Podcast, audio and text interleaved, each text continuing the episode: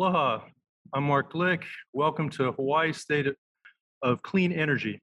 I'm chairman of the Hawaii Energy Policy Forum, and this is the Policy Forum's biweekly uh, program where we cover the latest advances uh, on the Energy uh, Forum's uh, policy objectives and, and the latest advances in energy policy and plans in the state of Hawaii. In essence, this show covers the unfinished business in Hawaii's energy transition. And today we're joined by a very special guest, Ed Sniffen, who's the uh, Deputy Director of Highways at the Hawaii Department of Transportation.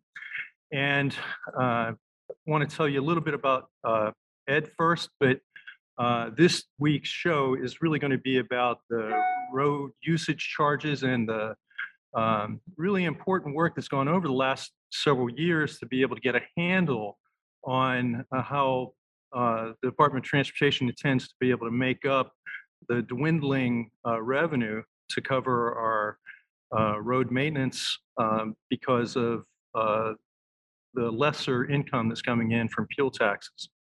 Um, you know, I've known Ed, for a number of years now. He's been head of uh, the Highways division of the Department of Transportation now since 2015, I believe. Had a similar role in 2010, 2011, uh, and then he went off into Kamehameha Schools and had another uh, several uh, really important positions, including being executive assistant to the mayor of the city and county of Honolulu. we've always known him as being an extremely effective administrator and public servant and uh, worked very closely on something that really kind of led to this sort of uh, push to, to fundamentally deal with uh, the dwindling supply of, uh, of fuel taxes. Uh, when I was uh, energy administrator, we had proposed a, or had developed a, a transportation energy assessment uh, to try to get a handle on uh, really how are we going to make progress in moving away from fossil fuels for transportation. Uh, and it became absolutely clear that a lot of the advances we, we were hoping to make really couldn't be carried out, uh, particularly if um, transportation uh, department couldn't carry on uh, some of some of these improvements because of diminishing fuel taxes. So I know that Ford Fuchigami at that time, um, before he became head of transportation, uh, he was uh, uh, head of the airport division. But I know that uh, when he took on the role of being head of transportation, this was became a really big issue. And then I know that uh, became a huge priority of, of Ed. So I want to engage in a discussion with uh, you today, Ed, and first give you a, a sense of, give us a little bit of a sense of um, you know, how did you take this on and, you know, what, what did it mean to uh, your portfolio of business uh, and how important was it for you to get a handle on this question? Absolutely. And thanks so much for inviting us. Love to be on. Love to see you, Mark. Um, I got to tell you, I appreciate all your help during the time that you were energy chair, um, head of the energy office to make sure that we could move forward on a lot of our clean energy initiatives. And because of you, we were allowed to move forward on our ESCO contracts that cut out 50% of our, our energy consumption throughout the state highways. So I really appreciate all the work that you had done. And I appreciate that you understood the complexity of moving forward with clean energy or clean, clean energy vehicles while making sure that we have the funding necessary to take care of the needs of the public. Um, as we had talked about during that time and going forward, um, the reduction in fuel tax is a bittersweet thing we are all for it. We're, we're pushing for clean energy vehicles more on the system, electrifying the system to ensure that we can get rid of the range anxiety to allow more people to convert faster. but we also got to make sure we have enough funding in our system that we can carry out the needs of the public, make sure we maintain the roads that we have, make sure we make them better, make sure we improve the congestion, make sure we can match those, those really important federal funds that come through. so looking at all of those things in that perspective, we started looking at what kind of methodology we could use to ensure that we could capture um, everyone paying into the system their fair share. At this time, I would I would argue that the gas tax is a really elegant way of collecting. We don't even know that we're paying it a lot of times. you pay that 16 cents for, for state fuel tax every time you go to the pump for every gallon you pay, but you don't have to pay it all, all at once. The, the problem with that system though is a lot of people can't afford to convert to clean energy vehicles. So those people are now um, paying for the use of the roadways when others aren't. And that, that was the crux of things. That equity piece was broken. So looking at a pay per mile or road usage charge fixes two things. Not only uh, making sure that we have the revenues necessary uh, to take care of all the needs of the state, but also we make sure that everybody's paying their fair share and nobody, and we're not balancing this on the backs of anyone.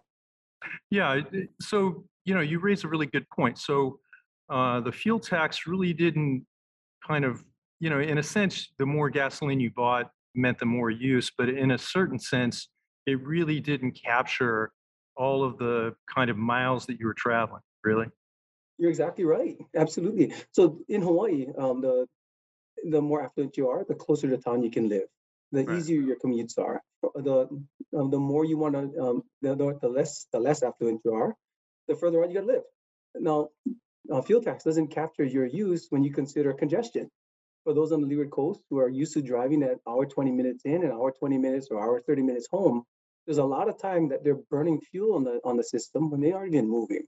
So getting that getting out of the fuel tax business and getting into the road usage charge makes it makes it fair for everybody. So what was the process that you went to try to get a handle on this? I mean, how did you take this on? Because such a big deal switching essentially your whole revenue. I mean, it's like a, if if you're in business, this is like changing your business model, right?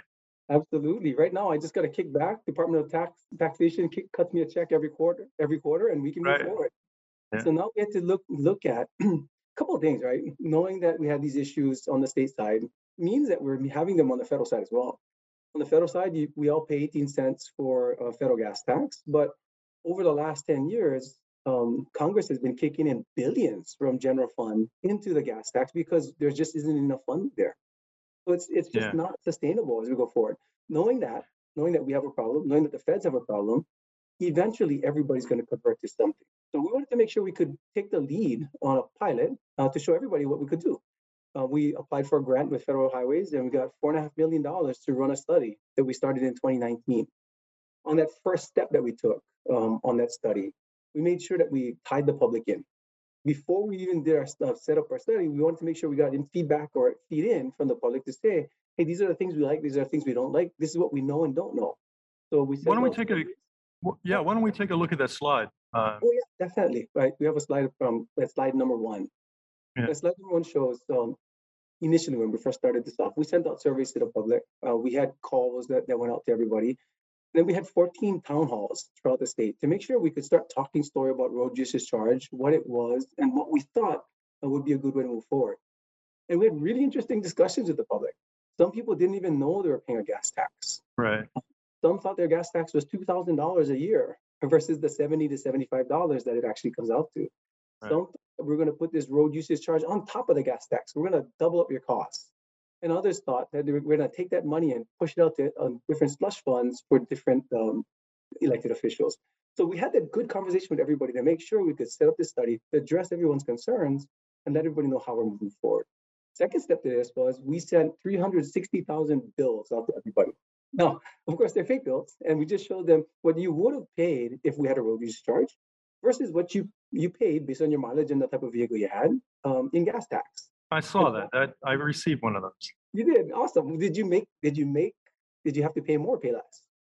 Uh, yeah. I mean, it, it actually looked like um, I would pay a little bit less. So this was this is the way it came out. Actually, when we had our meetings in rural communities, they're really upset that we are going to charge them per mile because they felt like they're being targeted. They they right. have to drive more every day, so they're going to have to pay more, which is right. Um, which is the way the gas tax is set up as well. But what they found was because in rural communities, the vehicles are a little larger and they're right. less fuel efficient, they'd actually pay less in with a road usage charge than they do right now. Um, those nearer town paid more because um, because of the, the fuel efficiencies that they had. So it's really good for everybody to see what it would look like and to see exactly what numbers we're looking at between the range of 60 to $75 on average for everyone. And that's what they're generally paying. Some paid a $5 more, some paid $5 less, but in general about the same. After we did that portion, we did a, a study, a hands-on study to get 2,000 um, plus people to actually drive through the system and, and, try to see different technologies it would use to track them throughout the system. So we um, do this road usage charge. And all of that is being pushed into a report that we're looking at releasing next month. So it's going to be exciting. Um, like I said, like you just hit on the head that some people didn't even know that they're paying the tax, and others didn't know what, where that money was going to go. On slide number seven, it shows in general how people felt um, when we initially started talking about things, and then how they felt at the end. So we did some surveys in the beginning, in the middle, and the end of the survey, and you can see that in general, those that support got stronger throughout the process. Yeah. Uh, those that that have electric vehicles who don't want to pay that additional cost got stronger in the opposition throughout the process. And but the big thing for us is we saw we saw that support um, ex- increase for those that supported and that supported the process in the beginning, and we also saw those that were just unsure decrease tremendously, and which is- where we wanted to be. We wanted to make sure that people made an informed decision, whether it's support or not. Um, Yeah. Throughout the process, we wanted to make sure they were informed. So that's what we saw. this is good public policy. And, and I think this is really important. I mean, we want, we want to be able to sort of expose to the, to the public when things are actually being done correctly. You guys took on a very difficult subject. You did a, a very sound methodology. You went through and you appropriately engaged the public uh, and informed the public. And now you have a, a, I guess, a more informed and, and uh, supportive uh, group of people that are now about to uh, better contribute uh, to better roads. Absolutely. And, you know, we really appreciate the public support in all of this. Not only coming in for those 2,100 or so that came into that study, but for all of those community meetings, it was packed rooms the whole time. Oh yeah, So people made their time to come out and give their opinions. They sent in a, a bunch of emails and letters to ensure throughout the process we were informed of how the public felt throughout. And it allowed us to guide our study throughout to make sure that we could take care of all those concerns, or at least make sure we studied those concerns to find out where we go. In the end, right now, what we're looking at is we know we got to convert. We have to go to a road charge. Now we got to figure out how we do it. Uh, we, definitely, we want to be ahead of the federal government because the last thing I want to do is when they say start converting, I don't want to be behind them, right? Right. So for us, we found that the easiest way to do this is to make sure we started off with a small group. So that's we decided in general we'll focus just on the EVs first. So those EV owners, that's about 20,000 vehicles on the system, less than 2% of the 1.2 million vehicles that we have. We'll give them an opt-in. So at this time, there's a registration fee that you must pay if you're uh, an EV owner um, of 50 bucks, a flat rate. You pay that no matter what. Yeah. Uh, what we're saying is instead of paying the 50 bucks, if you want to opt into the road usage charge program, there's a potential you pay less. So we could go through uh, using your mileage that we track on your safety inspection. At the end of it, if your mileage is less than the than, then you would have paid the fifty dollars. You pay whatever that is, that that smaller amount. But at the end of it, we're still going to cap you. We're not going to just make you pay um, hundred bucks if that's what it comes out to. There's going to be a cap to it. We found that's the easiest way, and- not just for the public, but for us as well. Like I said, gas tax was easy. I just got to sit back and collect the check. But now I got to make sure I upgrade my systems to ensure that we can do this. Yeah, I'm sure that was one of the more stickier issues because obviously the EV owners, you know, got a um, incentive uh, because of us attempting to stimulate uh, movement towards non-fossil fuel vehicles, and and obviously, and there was good reason to do that. But at the same time, those vehicles are contributing to road degradation, and and they use the roads. So uh, the planners and and many thought leaders and analyses had shown that it would be appropriate for all users to contribute, right? Absolutely, and which is why I really appreciate leadership on all of this, Mark. I mean, you ca- you capture this better than most uh, in these kinds of discussions. One of the things that I'd love EV owners to understand as well, on top of that, is we're going to make it easier for them too. Um, Yeah. Biden administration and the Congress had pushed in about four million per year for Hawaii to start pushing more electrification onto the system. We're going to start off with seven electric um, new um, electric vehicle charging stations at seven different locations across the state with 150 kilowatt four port chargers and that's required by this federal uh, federal bill that we have right now. The bipartisan infrastructure law. Awesome, awesome. And after that, we'll start pushing out um, into different areas outside of the, the corridors that are required by by the feds. So there's a bunch of money coming in, not only from the formula funds, but also from discretionary funds that we're going to capitalize on to ensure that EV owners in Hawaii have it very easy to find an area to charge. Well, as an EV owner, I really appreciate that. I know that uh, many uh, EV owners do not have the uh, great flexibility or, or the um, great fortune to be able to charge at home. So having these public fast charge stations on the highways or right off the highways and to be kind of orchestrated by you uh, is a huge, um, it- it- it's, it's critical, frankly. That infrastructure is difficult to build and at least the initial ones need, need some public assistance. Uh, I, I I absolutely agree with you. The cool thing is uh, HECO and KIUC, the, the electric companies are on board, fully on board, fully understanding that they want people to charge during the daytime, so they don't, we don't all blow up the, the network at night.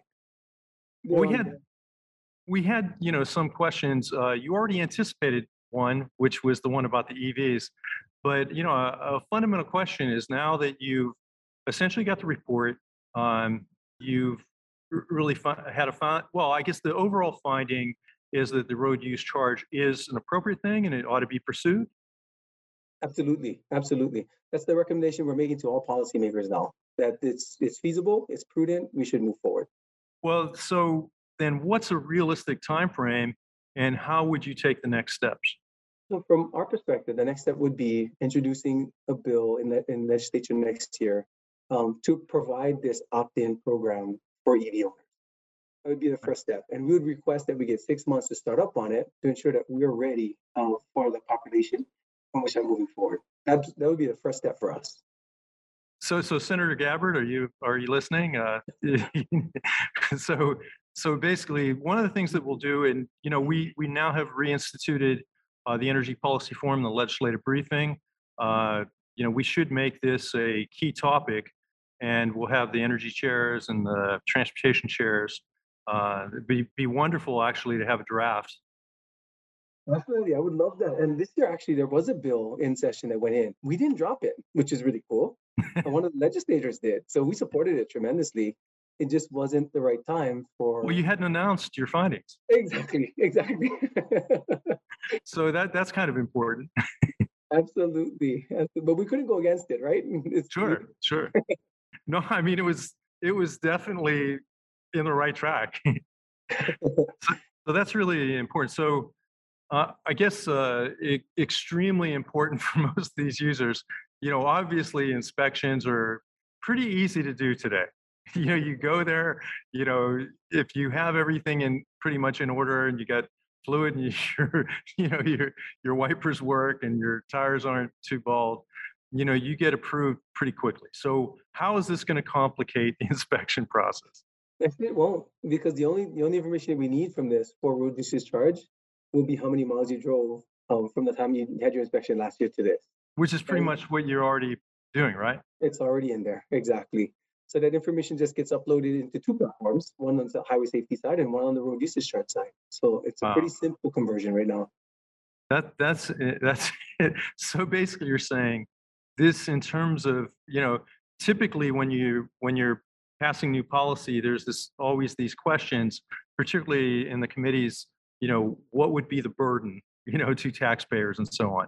So basically, there's no burden. No, not at all. For us, the only, the only things that, reason that we have that one percent increase on everything is to ensure that we have the personnel necessary to track and to Right, right. collect and to enforce. Those are the three big things. Yeah. So enforcement, what's what's that? I mean, just to make sure that people are reporting and reporting correctly, they're accurately. Uh, reporting and paying, those are the two follow-ups that we're gonna have, I see. yeah, in those areas. Okay, so, so the payment will be based on, so there will be a billing. Yeah. So that, that's actually, I mean, that, that's actually part of the answer as well. So, um, obviously the, it won't change the inspection process, but there will be an additional step, which is instead of this thing where, you know, you currently got gasoline and it was included in your, in your gasoline bill, like you said, you didn't have to do anything. Uh, now you actually have to, uh, collect money. So are, are you going to do that through a third party or is it something you're going to build the capacity? Like you said, you have to have people to track it and so on. So there's two scenarios that we're looking at. One is to use our existing workforce to build that, that second platform for us to bill out to the community. Or we use something that's already available. We use the city and county who's already doing it for us. um, Oh, through registration fees and weight taxes. And I'm leaning more towards the latter because they're already set up for it. So, so you'll issue the report in June. Um, people who listen to this show will, will know pretty much what what's already happened. Uh, you know what what the findings are going to be, um, and uh, there will be a push for legislation. Absolutely, the push is for the legislation, and in another six months we should be up and running. That's great. That's great. I mean, since since there has been such a thorough investigation of this, uh, and since it doesn't add any sort of burden on on the uh, taxpayer um, and the processes, it, one would think that this would be a pretty straightforward process.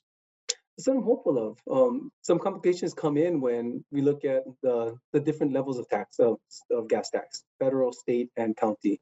So of course, my push is going to be to get the counties on board to go through road usage charge versus a gas tax. We could get rid of that as well. Right. And then we'll be ready for the federal government to convert at some time. So hopefully we'll have it all collected and all at once. Well, I, I think you know it'll be very helpful uh, for you to point out something that I, I didn't really uh, think too deeply about was that, and, and actually didn't know to the extent that you explained that uh, essentially this whole fuel tax issue is being subsidized by the federal government to make up for shortfalls. Absolutely. So, so essentially, this makes that whole process more self-sufficient and allows, you know, I, the taxpayer who's going to pay one way or the other, uh, essentially won't be providing subsidy uh, to to kind of fill in gaps for a program that really wasn't working anymore. You're absolutely right. And that's where we want to get to. In general, it's about the funding, the revenues to make sure that we can do what we what we need to. But it's also about the equity piece. Everybody should know when I pay a tax, I know exactly where my money's going. And that's what the, the crux of this situation is. Oh, that's extraordinary. I mean, I, it's it's so wonderful to hear such a clear explanation, uh, you know, and a good policy process. Any other, uh, you know, we've got a little over a minute uh, left, minute and a half. Uh, any other things that you want to bring to our attention that's going on that's you know sort of exciting within highways? Yeah, definitely. I mean, to, related to this energy sector, we want to make sure that we are cleaner in our operations daily, of course. So Yeah. the money that's coming into our federal, uh, into our state system, not only is for roads and bridges, but for cleaner roads and bridges. We're using better materials for our asphalt pavements to ensure that we don't have to pave for the next 20 to 25 years once we touch a road. We're using CO2 and train concrete to make sure we can put waste into our concrete products to make them better over time and capture some of those, those emissions that we want to get rid of. We want to make sure that we put waste into our, our AC roads as well. So we're running plastic pavement um, technologies to ensure we can take some of our trash and put it into the roadways to make it better as well. All of those different initiatives um, definitely cost a little bit more for us to do, but it's so much more beneficial to the environment uh, to ensure that we're our Hawaii today gets better and better, even with um, as we service everyone in the way they need to be. So that's where we're going to go. Oh, that's outstanding. You know, our guest today, uh, Ed Sniffen, uh, Deputy Director of Highways. Um, kudos to you, uh, your department, and of course the Jade Butay and the uh, wonderful work that's going on at, uh, you know, at the Department of Transportation. Uh, you know, I can't thank you enough for taking the time out of your busy day uh, to walk through this road use charge uh, program and the exciting uh, future for it, hopefully, uh, later this year and in next legislative session. I hope you'll join, and I hope hope you'll um, have an opportunity to join us uh, again. Would love to. Thanks so much for the invitation. This has been a blast. Okay, thanks so much. That's uh, close out for um, Hawaii uh, State of Energy, and uh, good evening.